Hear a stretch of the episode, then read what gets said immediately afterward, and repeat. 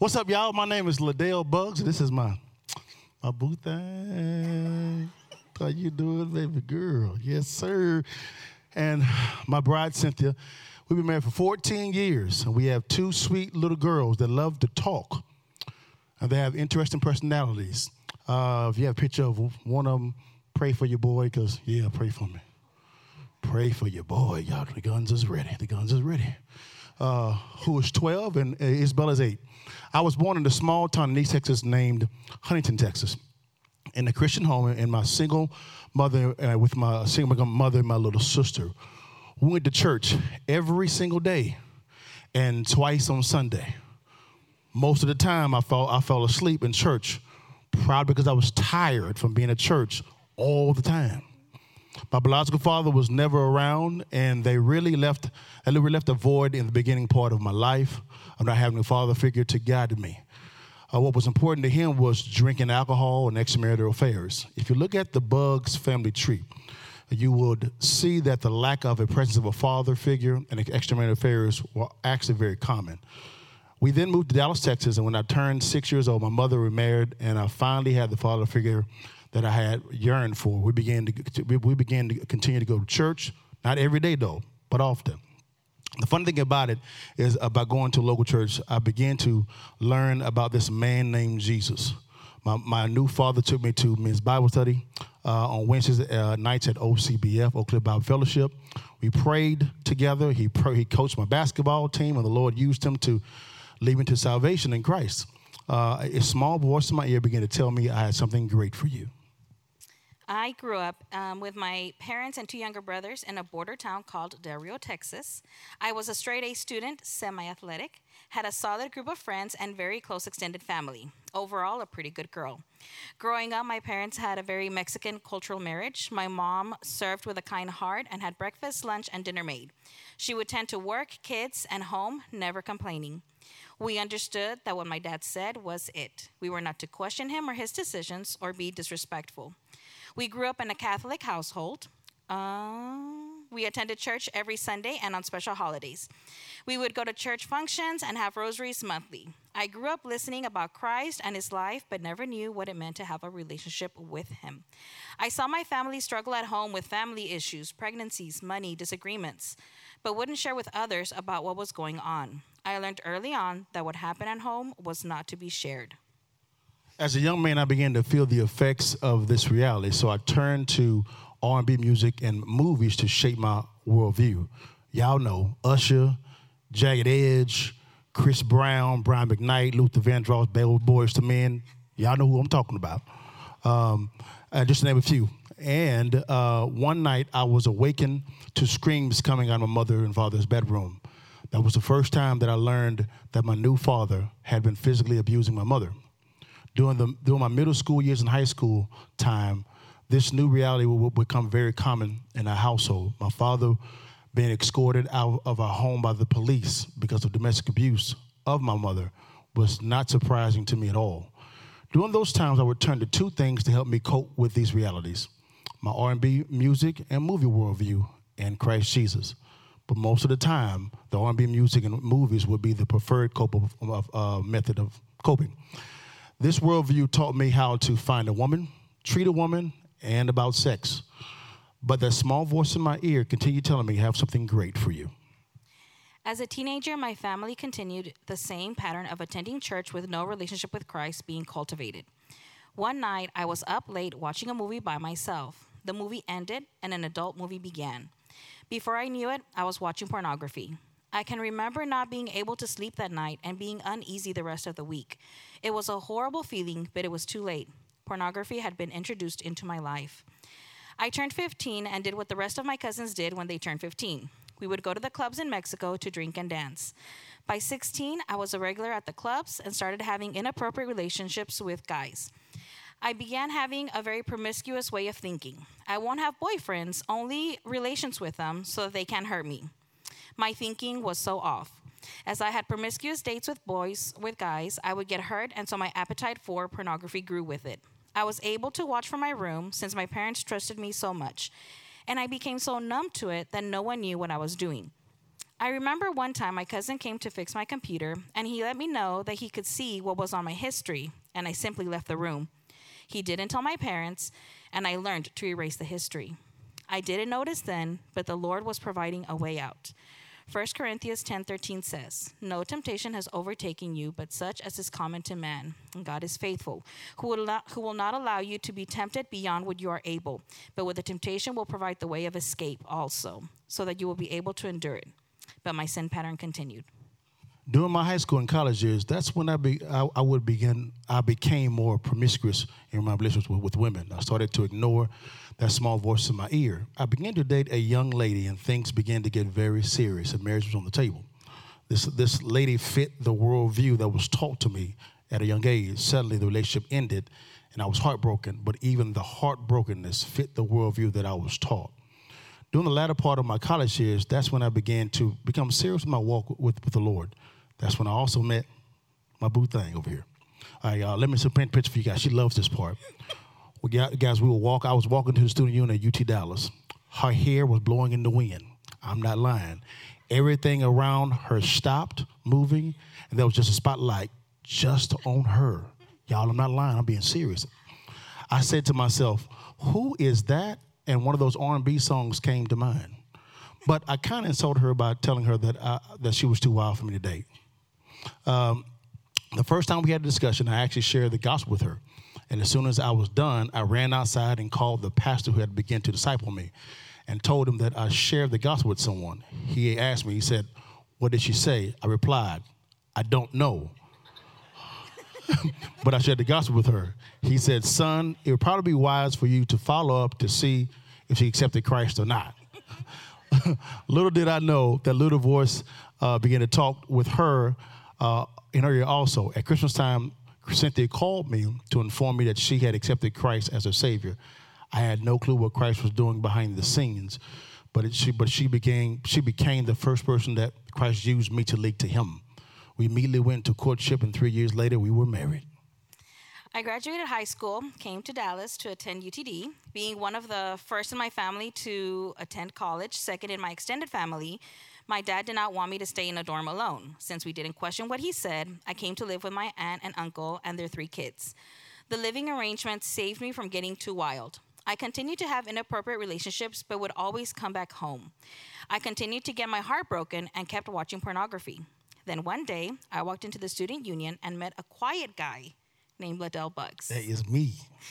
Not much was said, but there was something different about him. He asked me a very important question Do you know Christ? And I said, I'm Catholic. And he responded with, That's not what I asked. He continued to share the gospel and he planted a seed. I went home to Del Rio for Christmas break and accepted Christ. I called Adele to let him know my joy. After Christmas break and a few months of spending lots of time together discussing Christ, learning how to read the Bible, and attending church with Adele, we had an important conversation. He said, I'm not looking for a girlfriend, I'm looking for a wife. And I responded with, I'm looking for a husband. And we went into courtship. We had an agreement in place that kept us from having premarital sex. We were in courtship for three years and kept our agreement. I kept using porn sporadically, feeling guiltier, but not letting LaDale know what about anything about my struggle. But two days before our wedding, my old friend, the R&B music and, wor- and movies worldview, showed back up. The young lady that I had a serious relationship years before I met Cynthia called and asked if I was going to marry Cynthia. Of course, I said yes, but a terrible seed had been planted. After saying I do, that seed would often pop in, into my head, and I began to question uh, have I married the right person? Four years into our marriage, that young lady contacted me again. She was pretty persistent to see if I would leave my wife for her. I told her no, but I did not inform my wife of our conversation. A couple years later, she re- she reached out to me again, and began to have, and we began to have an emotional affair. My wife had no clue what I was doing, and the little voice in my ear would tell me, "Don't continue uh, to do this," but I ignored it. We got married, and I was thinking, "This is it. LaDale is going to fix my issues, and we are set for life." But I was wrong. Our first year married was rocky, especially since I got pregnant six months in. We became task oriented and soon became roommates. I stayed away from pornography for the first year, but after that, all bets were off. We continued to attend church on Sundays and always with a smile on our faces. I attended women's Bible studies, but the relationships never went beyond the four walls. We were doing what my family used to practice what happens at home stays at home. My wife found out about the affair while we were watching a movie called Temptation. I had to come clean to her about the affair, but I conveniently left out some of the details. She was heartbroken about the entire thing, and I thought she would never look at me the same. Yeah, so late one evening, everything came crashing down. We were watching a movie about infidelity, and LaDale kept asking me every five minutes, Are you okay? You okay? And I kept replying with, Yes, let me watch the movie. Soon after, he got up and went to the bathroom. About a minute later, his phone got a message. I checked and I saw that it was his ex girlfriend. I opened up the thread and read that this was not something new. He came out and he told me what was going on. I was so hurt and could not understand how he could do this or why. But I went to the Lord and asked him for wisdom. I talked with a good friend, and her words of wisdom left a single word on my mind hope. I remember waking up and making him breakfast the next morning because I understood that if I allow my heart to start building walls, they would be harder to break down. We both knew we wanted to stay married, we just didn't know what to do or where to start. I went back to the one thing that I knew would never let me down that was Christ Jesus Himself. I confessed the affair to some guys that I had been walking with.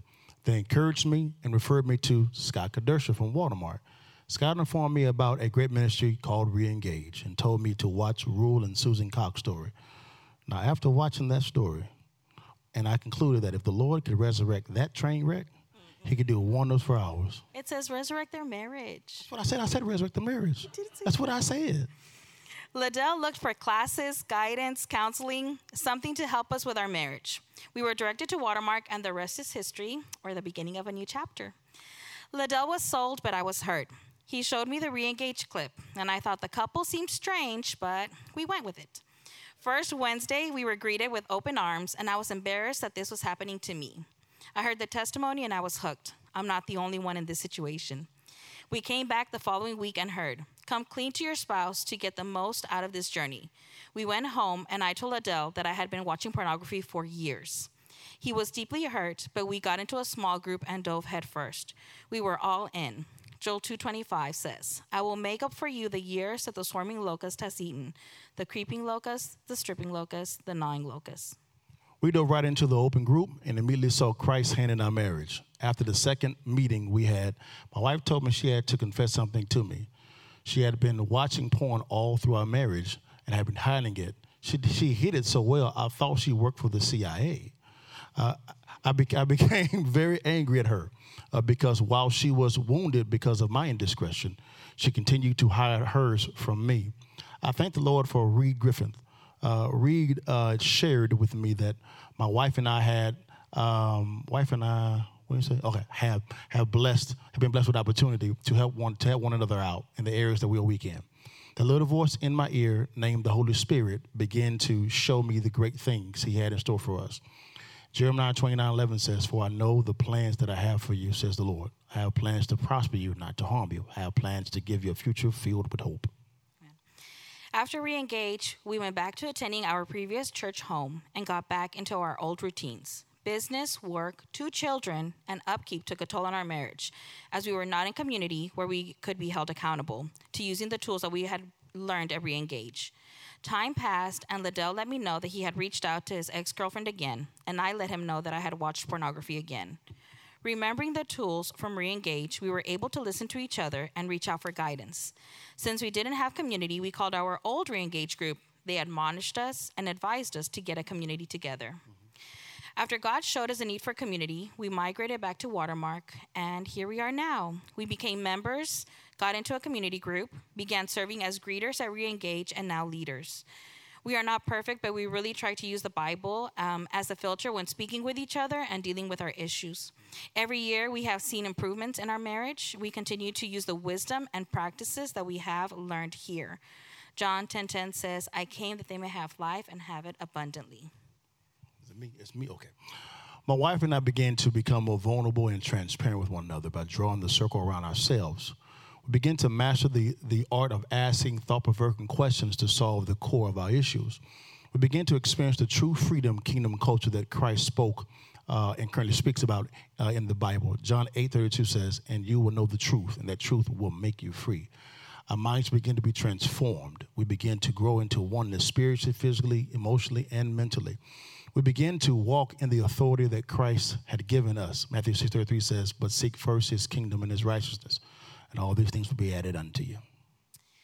The skills and wisdom that the Lord Jesus Christ taught us through the resource of Reengage prepared us for an event that would challenge our faith like it has never been challenged before. Early in 2019, we were excited to be adding another child to the Buggs household. It would have been our third child and first boy. But on June 2nd, 2019, we had to give birth to a stillborn son at 27 weeks. This literally, this seriously, literally rattled us spiritually, mentally, and emotionally at our core.